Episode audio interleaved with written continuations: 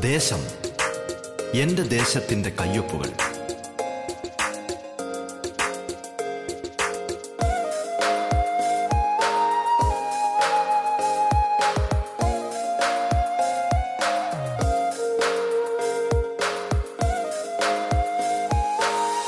നമസ്കാരം പ്രിയ ശ്രോതാക്കളെ. ദേശത്തിലേക്ക് സ്വാഗതം. പതിനഞ്ചാം നിയമസഭയിലെ ജനപ്രതിനിധികൾ അതിഥികളായി എത്തുന്ന പ്രത്യേക പരിപാടിയാണ് ദേശം. കേരളത്തിലെ നൂറ്റി നാൽപ്പത് നിയോജക മണ്ഡലങ്ങളിലൂടെ അതിന്റെ വൈവിധ്യങ്ങളിലൂടെ ജനകീയ വിഷയങ്ങളിലൂടെ വികസന പദ്ധതികളിലൂടെ സാംസ്കാരിക ചിത്രങ്ങളിലൂടെ എന്നുവേണ്ട എല്ലാ തലത്തിലുമുള്ള സമഗ്രമായ ഒരു യാത്രയാണ് ദേശം കൊണ്ട് അർത്ഥമാക്കുന്നത്. ഈ യാത്രയിൽ തങ്ങളുടെ നിയോജക മണ്ഡലത്തിന്റെ നേർചിത്രങ്ങൾ കേരളത്തിന് മൊത്തമായി പരിചയപ്പെടുത്തുന്നത് അതത് മണ്ഡലങ്ങളിലെയും ജനപ്രതിനിധികളാണ്. ഒരു നാട് വിശ്വാസപൂർവം ചുമതലകളേൽപ്പിച്ചവർ. നാടിനായുള്ള സ്വപ്നങ്ങളും കാഴ്ചപ്പാടുകളും പങ്കുവയ്ക്കുന്നിടമാണിത്. നിങ്ങൾക്കൊപ്പം ഞാൻ ധന്യലക്ഷ്മി. ദേശത്തിൽ ഇന്ന് ആറ്റിങ്ങൽ നിയോജക മണ്ഡലത്തിന്റെ ജനപ്രതിനിധി ശ്രീമതി ഒ എസ് അംബികയാണ് പങ്കെടുക്കുന്നത്. തന്റെ രാഷ്ട്രീയ ജീവിതവും മണ്ഡലത്തിന്റെ ജനകീയ വിഷയങ്ങളുമടക്കം നിരവധി കാര്യപരിപാടികളെക്കുറിച്ച് എം എൽ എ മനസ്സ് തുറക്കുകയാണ് ദേശത്തിൽ. സ്വാഗതം ദേശത്തിലേക്ക്.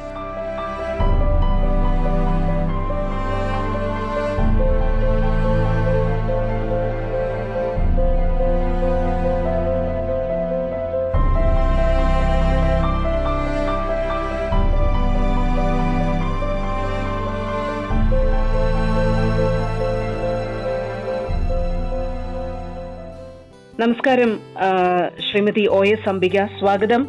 റേഡിയോ കേരള ദേശം പരിപാടിയിലേക്ക്. പലപ്പോഴും വളരെ വിദ്യാഭ്യാസമുള്ള പെൺകുട്ടികൾ.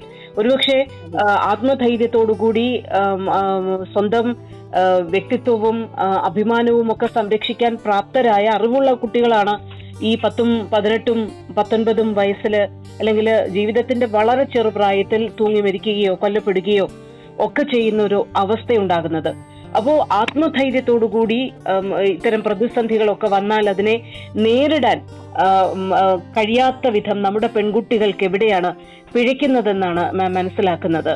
ഒന്ന് ഈ ഇത്രയധികം വിദ്യാഭ്യാസം ഉണ്ടായിട്ടും ഈ കുട്ടികളൊക്കെ ഒരു പ്രതികരണശേഷി ഇല്ലാത്ത വിധം അടച്ചൊതുക്കപ്പെട്ട് നിൽക്കുന്ന ഒരു അവസ്ഥ പലപ്പോഴും നമ്മൾ ഈ വിസ്മയുടെ കേസിലൊക്കെ കണ്ടത് ഡോക്ടർ മെഡിസിൻ പഠിക്കുന്ന കുട്ടിയാണ് ആയുർവേദ ഡോക്ടർ ആകാൻ പഠിക്കുന്ന കുട്ടി. പക്ഷെ ഇവർക്കൊന്നും ഒരു സ്വന്തം നിലയിൽ ഒരു ഇങ്ങനെ ഒരു സംഭവം ഉണ്ടായി എന്ന് തുറന്നു പറയാനോ അല്ലെങ്കിൽ അതിനെതിരെ ശക്തമായ പ്രതികരിക്കാനോ ഒന്നും കഴിയാത്ത വിധം ഇവരെ അടച്ചു മൂടപ്പെടുന്നത് എങ്ങനെയാണെന്നാണ് കരുതുന്നത്? ഒരു ആത്മധൈര്യക്കുറവ് നമ്മുടെ പെൺകുട്ടികൾക്കിടയിൽ എങ്ങനെയാണ് ഉണ്ടാവുന്നത്? ഞാൻ പറഞ്ഞ മാഡം തന്നെയാണ്. കാരണം നമ്മുടെ കുട്ടികളെ കല്യാണം കഴിച്ചതിന്റെ തലയ്ക്കും തലേ ദിവസം നമ്മൾ ഇത്രയും തരുന്നതാണ് നീ അടങ്ങി പോയി എന്ത് വന്നാലും അവിടെ ജീവിക്കാൻ നീ ജീവിക്കണമെന്ന് മാതാപിതാക്കൾ പറഞ്ഞ് കുട്ടി അതനുസരിച്ച് ഒന്നും പറയാതെ ജീവിക്കുന്നത് കൊണ്ടായിരിക്കാം ഇത്തരത്തിലുള്ള വിഷയങ്ങൾ ഉണ്ടാകുന്നത്. കാരണം ഈ കുട്ടി മൊബൈൽ വഴി പോലും നാത്തൂന് അയച്ച് അയച്ചിരിക്കുകയാണ് സംഭവം. ഞാൻ ആ വീട്ടിൽ പോയതാണ്. ഞാൻ എന്നിട്ട് ചോദിച്ചു ഇത്രയും സംഭവങ്ങൾ നീ ഇപ്പൊ അവ ആ ഭർത്താവ് പറയുന്നു അച്ഛനും അമ്മയും അച്ഛനും സഹോദരനും വിളിക്കേണ്ട അമ്മയെ മാത്രം വിളിക്കും. അപ്പോൾ തന്നെ അറിയില്ല എന്തോ ഉണ്ട്. ഭീഷണിപ്പെടുത്തുന്നു. ഇത് കുട്ടികളോട് പറയുന്നത് ഈ കുട്ടികളെ ഭീഷണിപ്പെടുത്തുകയും അച്ഛനും അമ്മമാർ കുട്ടികൾ തിരിച്ചു വരല്ലേ നാട്ടുകാരെ ഈ ഒരു വിഷയം കൊണ്ട് തന്നെയാണ് കുട്ടികൾ മനസ്സിൽ അമ്മമാരോടും കൂട്ടുകാരോടും അല്ലെങ്കിൽ ആരോടും പറയാതെ ഈ സ്വയം സ്വന്തം ദുഃഖം ഒതുക്കി ജീവിച്ച് ആത്മഹത്യയിലേക്ക് പോകുന്നു എന്നാണ് എന്റെ ഒരു കാഴ്ചപ്പാട്. ഒന്ന് ഒരു സോഷ്യൽ ഫിയറും ഇക്കാര്യത്തിലുണ്ടല്ലോ അല്ലെ? സമൂഹത്തെ ഭയപ്പെടുന്ന ഒരവസ്ഥ. കുടുംബം ഒറ്റപ്പെട്ടു പോവുകയും സമൂഹത്തെ സമൂഹം ഒന്നാകെ ആക്രമിക്കാൻ വരുമെന്നുള്ള ഒരു ഭയവും. സംഘടനയുടെ സംവിധാനത്തിൽ നിൽക്കുന്ന ഒരു വ്യക്തി കൂടിയാണ് അങ്ങ്. ഒരുപക്ഷെ പൊതുജനങ്ങൾക്കിടയിൽ കുറച്ചുകൂടി അവരോട് ഇടപഴകി അവരോട് പറഞ്ഞ് മനസ്സിലാക്കാൻ കഴിവുള്ള ഒരു വ്യക്തി കൂടിയാണ്. എങ്ങനെയാണ് നമുക്ക് ഈ സോഷ്യൽ ഫിയർ ഇടത്തരക്കാർക്കിടയിൽ ഉണ്ടാകുന്ന ഈ ഒരു മിഥ്യാബോധം ഇതിനെ ഓവർകം ചെയ്യാൻ കഴിയുക മാം നമ്മുടെ ഇപ്പം ഇപ്പൊ ഗവൺമെന്റിന്റെ തീരുമാനത്തിൽ വാർഡ് തലത്തിൽ ഇത്തരത്തിലുള്ള ബോധവൽക്കരണം നടത്തി അവരെ ഇത്തരത്തിലുള്ള കാര്യങ്ങൾ പറഞ്ഞ് പ്രതികരിക്കേണ്ട സ്ഥലത്ത് പ്രതികരിക്കണം എന്ന് പറഞ്ഞ് ഞങ്ങൾ ഈ മാസം അടുത്ത ഒന്നാം തീയതി മുതൽ തുടങ്ങുകയാണ്. അതായത് ഡിവൈഎസ്ഐ തുടങ്ങി മഹിളാ സോഷ്യലിന്റെ സംഘടന തുടങ്ങി ഭക്ഷണ തൊഴിലാളി യൂണിയന്റെ സംഘടന തുടങ്ങി മഹിളാ സപ്തമിയുടെ നേതൃത്വം തുടങ്ങിയിട്ടുണ്ട്. കാരണം ഈ വാർഡ് തലത്തിൽ ഈ ജാഗ്രതാ സമിതി പോലെ കൂടി അവർക്ക് ബോധവൽക്കരണം കൊടുത്ത് ഗവൺമെന്റും അതായത് ഇപ്പം മുഖ്യമന്ത്രി തന്നെ പറഞ്ഞു സ്ത്രീകൾക്കെതിരായ അതിക്രമം വരുമ്പോൾ പോലീസിന് ഒരു- ലിങ്കൊക്കെ ഇപ്പോൾ ഉണ്ട്. അത് അടിയന്തരമായ ഒരു മിസ്കോൾ ഇട്ടാൽ അടി അടുത്ത് തന്നെ ഇത്തരം സംഭവങ്ങൾ നടക്കുന്ന വീടുകളിൽ പഠനത്തെത്തുന്ന ഒരു സംവിധാനം ഉണ്ടെങ്കിൽ മാത്രമേ കുറ്റവാളികൾ അതിവേഗം രക്ഷപ്പെടാതെ ശിക്ഷ ഉറപ്പാക്ക ഉറപ്പാക്കാൻ നമുക്ക് സാധിക്കുകയുള്ളൂ.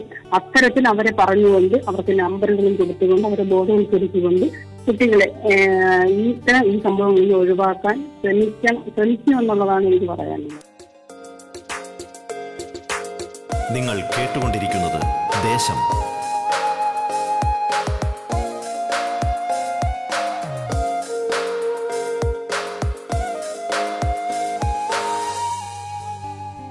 അങ്ങയുടെ മണ്ഡലത്തിൽ ഇത്തരത്തിലുള്ള പ്രവർത്തനങ്ങൾ ഒരുപക്ഷെ ഒരു സ്ത്രീയാണ് എന്നുള്ളത് കൊണ്ട് തന്നെ ഒരുപക്ഷെ വളരെയധികം സജീവമാക്കാൻ ശ്രമം നടന്നിട്ടുണ്ടാവാം. എങ്ങനെയാണ് ഈ പൊതുജനങ്ങൾ ഇതിനോടൊക്കെ പ്രതികരിക്കുന്നത്? വളരെ അനുകൂലമായിട്ടുള്ള ഒരു പ്രതികരണമാണോ? പോസിറ്റീവായിട്ടുള്ള ഒരു പ്രതികരണമാണോ നൽകുന്നത്? നമ്മുടെ ഇത്തരം ബോധവൽക്കരണത്തിന് ആളുകളെ വിളിക്കാതെ ഈ ഇടത്തരത്തിലുള്ള പറഞ്ഞില്ലേ? ഈ ആ ഫാമിലികളൊന്നും നമ്മുടെ വിളിക്കുന്ന ജാഗ്രതാ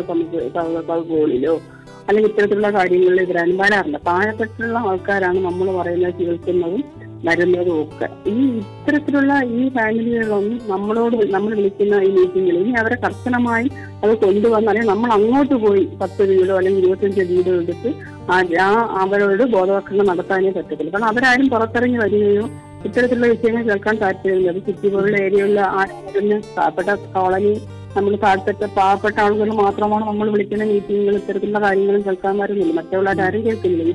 ഇത് എല്ലാ പേരും ഇതിന് കാണുന്നതിന് വേണ്ടി ഈ സാമൂഹ്യ സുരക്ഷയുടെ ഇവരുണ്ടല്ലോ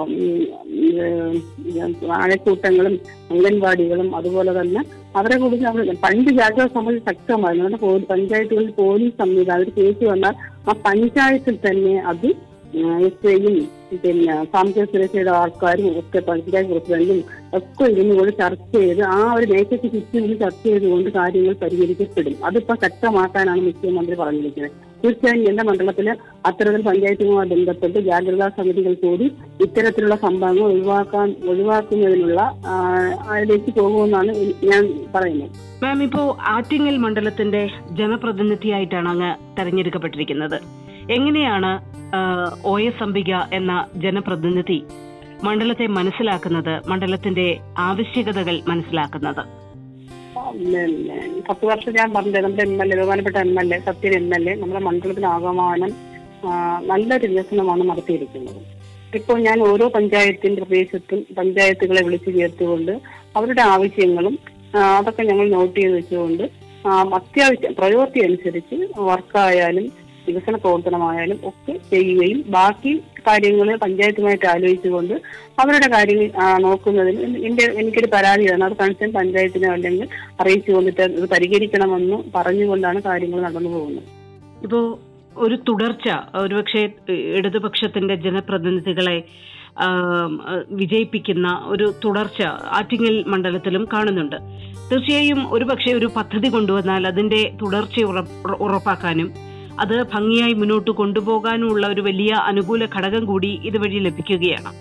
അപ്പോൾ മുൻപ് സത്യൻ എം എൽ എ നടപ്പാക്കിയ പരിഷ്കാരങ്ങളും അല്ലെങ്കിൽ അദ്ദേഹം കൊണ്ടുവന്ന വികസന പ്രവർത്തനങ്ങളും ഇപ്പോ അങ്ങയുടെ മനസ്സിലുള്ള വികസന പദ്ധതികളും എങ്ങനെയാണ് സംയോജിപ്പിക്കുക?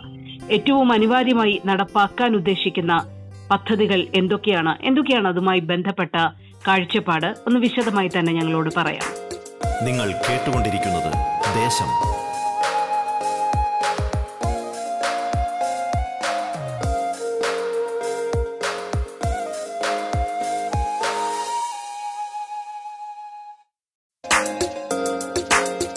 ദേശം തുടരുന്നു.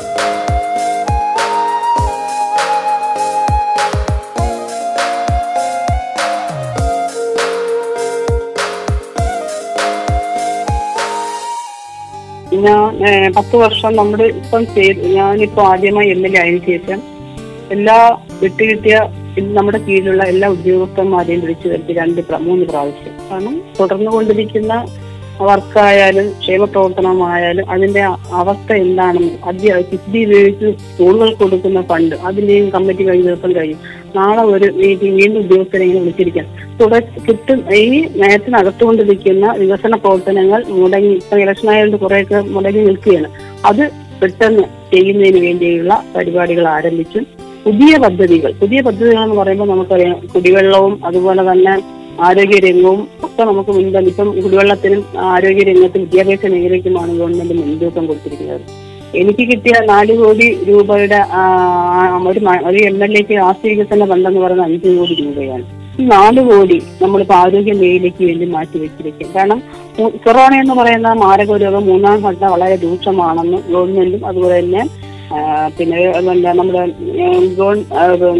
ഐ എം എ ഒക്കെ പറയുന്നത് അപ്പം ആ മൂന്ന് കോടി നാല് കോടി രൂപ ആശുപത്രിയുടെ പത്ത് ബെഡോട് കൂടി കുട്ടികൾക്കുള്ള ഒരു ചികിത്സാ കേന്ദ്രം ഉണ്ടാക്കുന്നതിന് വേണ്ടിയാണ് ഫസ്റ്റ് പ്രയോറിറ്റി ഞാൻ കൊടുത്തിരിക്കുന്നത്. അതിനുപരി കിഫ്ബി ഉപയോഗിച്ചുകൊണ്ട് കഴിഞ്ഞ കുറെ നമ്മുടെ മണ്ഡലത്തിൽ ഒട്ടേറെ സ്കൂളുകളുണ്ട്. അത് പുതിയതായി സ്കൂളുകൾ സ്കൂളുകളുടെ അടിസ്ഥാന സൗകര്യം മെച്ചപ്പെടുത്തുന്നതിനും അല്ലെങ്കിൽ ഭൗതിക സൗകര്യം മെച്ചപ്പെടുത്തുന്നതിനും ഒക്കെ വേണ്ടിയുള്ള തീരുമാനം. അതുപോലെ തന്നെ ഒട്ടേറെ കോളനികളുണ്ട്. എന്റെ പ്രദേശത്ത് എന്ന് പറയുമ്പോൾ തീരുമാനൂർ മണ്ഡലം എന്ന് പറയുമ്പോൾ ആറ്റുകൾ മണ്ഡലം എന്ന് പറയുമ്പോൾ ഒട്ടേറെ കോളനി പ്രദേശങ്ങളുള്ള ഒരു മേഖലയാണ്. അവർക്ക് കുടിവെള്ള കുടിവെള്ള പദ്ധതി അവരുടെ ക്ഷേമ പ്രവർത്തനങ്ങൾ കോളനി വികസനം ഒക്കെ എടുക്കുന്നതിന് വേണ്ടിയാണ് ഇപ്പൊ നമ്മൾ തീരുമാനിച്ചിരിക്കുന്നത്. അപ്പൊ അതനുസരിച്ച് നമ്മുടെ ഓരോ പ്രദേശത്ത് പോകുമ്പോൾ ഇലക്ഷന് പോയപ്പോൾ തന്നെ ഞാൻ പല പ്രദേശങ്ങളിലും പ്രദേശങ്ങളും കണ്ടു. അവരുടെ ആവശ്യങ്ങൾ എന്നോട് ഉന്നയിച്ചിട്ടുണ്ട്.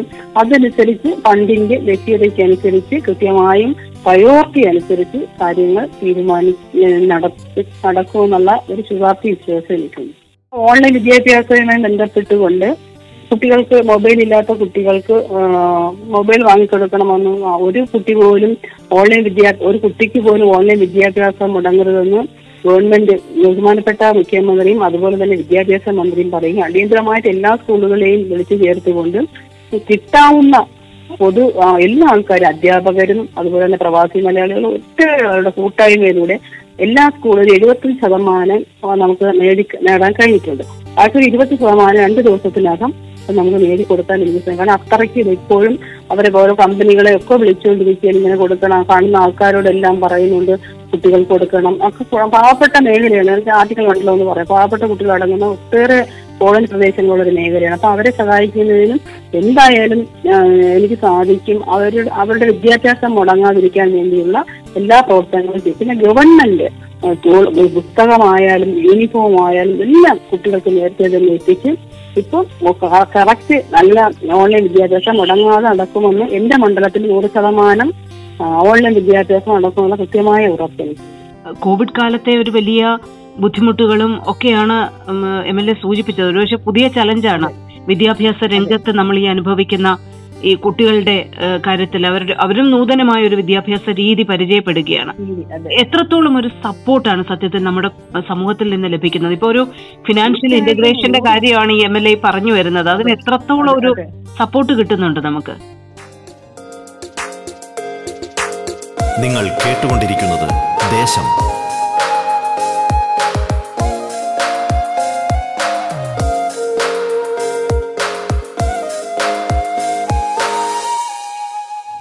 തീർച്ചയായിട്ടും വലിയൊരു സപ്പോർട്ടാണ് നമുക്ക് പറഞ്ഞറിയിക്കാൻ പറ്റാത്തൊരു സപ്പോർട്ടാണ് കാരണം ഒരു വർഷക്കാലമായി നാട്ടിൽ വന്ന് നിൽക്കുന്ന പ്രവാസിമാരെ നമുക്ക് തിരിച്ചു പോകാൻ പറ്റുന്നില്ല. മനസ്സിലായില്ലേ? അവർ പോലും ഓരോ യോഗത്തിൽ ചെല്ലുമ്പോൾ ഞങ്ങളുടെ വാർഡ് തലത്തിൽ ഞങ്ങളുടെ മുഖ്യമന്ത്രി അല്ലെങ്കിൽ വിദ്യാഭ്യാസ മന്ത്രിയും പറഞ്ഞിട്ടുണ്ട്. പഞ്ചായത്ത് തലത്തിൽ എല്ലാ പേരും രാഷ്ട്രീയ ഭേദം മറന്നുകൊണ്ട് പൂർവ വിദ്യാർത്ഥികൾ അധ്യാപകര് അതേപോലെ തന്നെ പ്രവാസി മലയാളികൾ സന്നദ്ധ സംഘടനകൾ ചാരിറ്റികൾ എല്ലാം കുട്ടികളെ അവർ സ്വന്തം ഞങ്ങളുടെ പഞ്ചായത്തിലെ ഞങ്ങളെ മണ്ഡലത്തിലെ കുട്ടികൾ ആർക്കും ഈ മൊബൈലോ ഒന്നുമില്ലാതെ വിദ്യാഭ്യാസം നടത്താൻ പറ്റാതിരിക്കാൻ പറ്റ പറ്റ- പറ്റണം എന്നുള്ളൊരു അവസ്ഥ വെച്ചുകൊണ്ട് എല്ലാ സംഘടനകളും മുന്നിട്ട് വന്നുകൊണ്ട് എന്നെ കൊണ്ട് തന്നെയും പഞ്ചായത്ത് മെമ്പർമാരെ ഒക്കെ കൊണ്ട് നൂറ് ശതമാനം വിജയത്തിൽ എത്തിക്കാൻ വേണ്ടി പ്രത്യേകിച്ചും കെ എസ് സി എന്ന് പറയുന്ന സംഘടന അധ്യാപക സംഘടന കാരണം മത്സരമാണ് അവർക്ക്. എന്റെ സ്കൂളിലെ കുട്ടി നൂറ് കുട്ടികളുണ്ടെങ്കിൽ ആ നൂറ് കുട്ടിയേക്കും വിദ്യാഭ്യാസം മുടങ്ങാതെ ക്ലാസ് കാണണമെന്നുള്ള ആ അവരുടെ ഒരു ഒരു മനസ്സിന്റെ ഒരു സന്തോഷം കൊണ്ട് എല്ലാ കുട്ടികൾക്കും അധ്യാപകർ തന്നെയാണ് ഓരോ കുട്ടികൾക്കും തികയാത്തത്. അധ്യാപകർ തന്നെയാണ് വാങ്ങിക്കൊടുത്തുകൊണ്ടിരിക്കുന്നത്. കൊറോണ കാലത്ത് അധ്യാപകരുടെ ആ ഒരു എനിക്ക് തോന്നുന്നു പി പി കിറ്റ് ആയാലും ഓക്സിമീറ്റർ ആയാലും ഒക്കെ ഒരു കൂട്ട് ഈ കൊറോണ വന്നതിന് ശേഷം ആളുകൾക്കെല്ലാം പരസ്പരം ഒരു സ്നേഹവും സഹകരണവും ഒരു കരുതൽ ഗവൺമെന്റ് കരുതൽ കരുതൽ കാണിക്കുന്ന ജനങ്ങളോട് കാണിക്കുന്ന കരുതൽ. നാട്ടുകാരും ആ കരുതൽ കണ്ടു പഠിച്ചു എന്നാണ് എനിക്ക് തോന്നുന്നത്. വളരെ സന്തോഷമാണ്. കാരണം ഇത്തരത്തിലുള്ള ആളുകൾ ഗൾഫീരുന്ന പോലും നമ്മുടെ വിളിക്കുന്നുണ്ട്.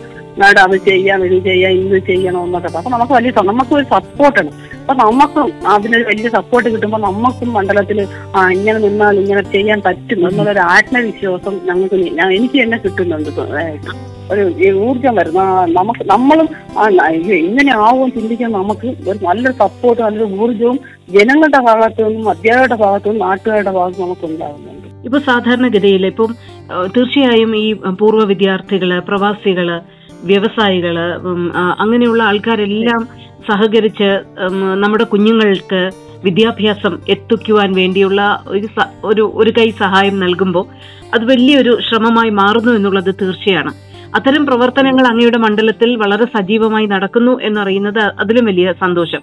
ഒപ്പം ഈ സാധാരണ ആൾക്കാർ ഇപ്പൊ അങ്ങ് തന്നെ പറഞ്ഞു സാധാരണ ആൾക്കാരാണ് കൂലി പണി ചെയ്യുന്ന അല്ലെങ്കിൽ അടിസ്ഥാന വർഗക്കാരായ ആൾക്കാരാണ്. അവരെ സംബന്ധിച്ചിടത്തോളം ഇപ്പം പലിശരഹിത വായ്പാ പദ്ധതി അടക്കമുള്ള ചെറിയ ചെറിയ തവണ ളിൽ പൈസ അടച്ചുകൊണ്ട് ഒരുപക്ഷെ ഇത്തരം സംവിധാനങ്ങൾ വാങ്ങാനുള്ള ഒരു സൗകര്യം. അതിനൊക്കെ ഈ വ്യാപാരികളെയൊക്കെ നമുക്ക് എങ്ങനെ ഏകോപിപ്പിക്കാൻ കഴിയും? അത്തരമുള്ള പദ്ധതികളൊക്കെ നടപ്പാക്കാൻ കഴിയുന്ന ഒരു കാര്യമാണോ. കെ എസ് എഫ് ഐ എന്ന് പറയുന്ന ചിട്ടി സ്ഥാപനം ഉണ്ടല്ലോ ബാങ്ക് അത്. അവരെ മൂന്ന് അയൽക്കൂട്ടങ്ങൾ വഴി അവർക്ക് ഒരു ചിട്ടിയുണ്ട്. വിദ്യ എന്ന് പറയുന്ന പേരുള്ള ഒരു ചിട്ടി. രണ്ട് ചിട്ടി അടിക്കുമ്പോൾ അവർ ലാപ്ടോപ്പ് കൊടുക്കണം. അങ്ങനെ പത്ത് നൂറോളം നമ്മുടെ മണ്ഡലത്തിൽ അയൽക്കൂട്ടങ്ങൾ വഴി നമുക്ക് കൊടുക്കാൻ സാധിക്കും. കാരണം രണ്ട് ചിട്ടി ഒരു ചിട്ടിയുണ്ട്. ഒരു ചിട്ടിക്ക് അഞ്ഞൂറ് ഒരു ഒരു മാസം അഞ്ഞൂറ് അങ്ങനെ ചിട്ടി അടിക്കുമ്പോൾ ലാപ്ടോപ്പ് കൊടുക്കുന്നുണ്ട്. പിന്നെ കുടുംബശ്രീ വഴി ലോൺ ഇല്ലാതെ അല്ലെങ്കിൽ ബാങ്കിൽ പലിശ ഇല്ലാതെ അങ്ങനെയൊക്കെ നമുക്കുണ്ട്. അതെല്ലാം അത് ഈ വ്യക്തികൾ തന്നെയാണ് അത് എടുക്കുന്നത്. വ്യാപാരികൾ അവർ സ്വന്തമായി ഇപ്പം ഇവിടെ കരയറ്റുള്ള ഒരു ബിജു സ്റ്റോർ ഉടമ അദ്ദേഹം ഒരുപാട് വിറ്റായിട്ടും മൊ- മൊബൈലായിട്ടും ലോകം മൊത്തം ആളുകൾക്ക് കൊടുത്തു. എല്ലാം ഈ എന്നെ എനിക്ക് എന്റെ മണ്ഡലത്തിൽ ഏ- ആറോ ഏഴോ സ്ഥലത്ത് അദ്ദേഹം കൊടുത്തു. അപ്പൊ വ്യാപാരികൾ ലോൺ അടയ്ക്കുന്ന അവരുടെ അവരെടുക്കുന്ന ലോൺ അടയ്ക്കാൻ ബുദ്ധിമുട്ടാണ്. പക്ഷെ അവർ നമ്മളെ സഹായിക്കുന്ന പാവങ്ങളെ സഹായിക്കുന്ന ഒരു സമീപനം അവർക്കുണ്ട് കാരണം അവർ ഒന്നര വർഷക്കാലമായി കട തുറക്കാതെ കിടക്കില്ല എന്നിരുന്നാലും ജനങ്ങളെ സഹായിക്കുന്ന നിലപാടിലാണ് വ്യവസായികളും നാട്ടുകാരും. ഇപ്പം ഇതെല്ലാം ഉണ്ടാക്കുന്നത് കൊറോണ എന്ന മഹാമാരിയുടെ ഒരു കാലഘട്ടത്തിലാണ്. എങ്ങനെയാണ് ഈ മണ്ഡലത്തിലെ കൊറോണയും അതുമായി ബന്ധപ്പെട്ട പ്രതിരോധ പ്രവർത്തനങ്ങളും വാക്സിനേഷൻ പ്രക്രിയയും ഒക്കെ സജീവമായി പോകുന്നത് എം എൽ എ. തീർച്ചയായിട്ടും നമുക്കിപ്പോ വാക്സിന്റെ അറിയാലോ മാഡത്തിന് കുറവൊക്കെ വന്നിട്ടുണ്ട്. എന്നിരുന്നാലും നമ്മുടെ ഇപ്പോ വാക്സിന്റെ കൃത്യമായി കുറച്ചൊക്കെ നടക്കുന്നുണ്ട്. ഒന്നാടെ ഒന്നാടെ കിട്ടുന്നുള്ളൂ എന്നിരുന്നാലും ഗവൺമെന്റ് കൊടുക്കുന്നതനുസരിച്ച് കാര്യങ്ങൾ നടക്കുന്നുണ്ട്. ഭയങ്കര വിഷയമായിരുന്നു ആദ്യമൊക്കെ ഇപ്പൊ കുഴപ്പമില്ല. നിങ്ങൾ ഇതുവരെ കേട്ടത് ദേശം. ശ്രീമതി ഒ എസ് അംബികയുമായുള്ള അഭിമുഖത്തിന്റെ രണ്ടാം ഭാഗമാണ് നിങ്ങൾ കേട്ടത്. ഈ അഭിമുഖം ഇവിടെ പൂർണമാകുന്നു. നമസ്കാരം.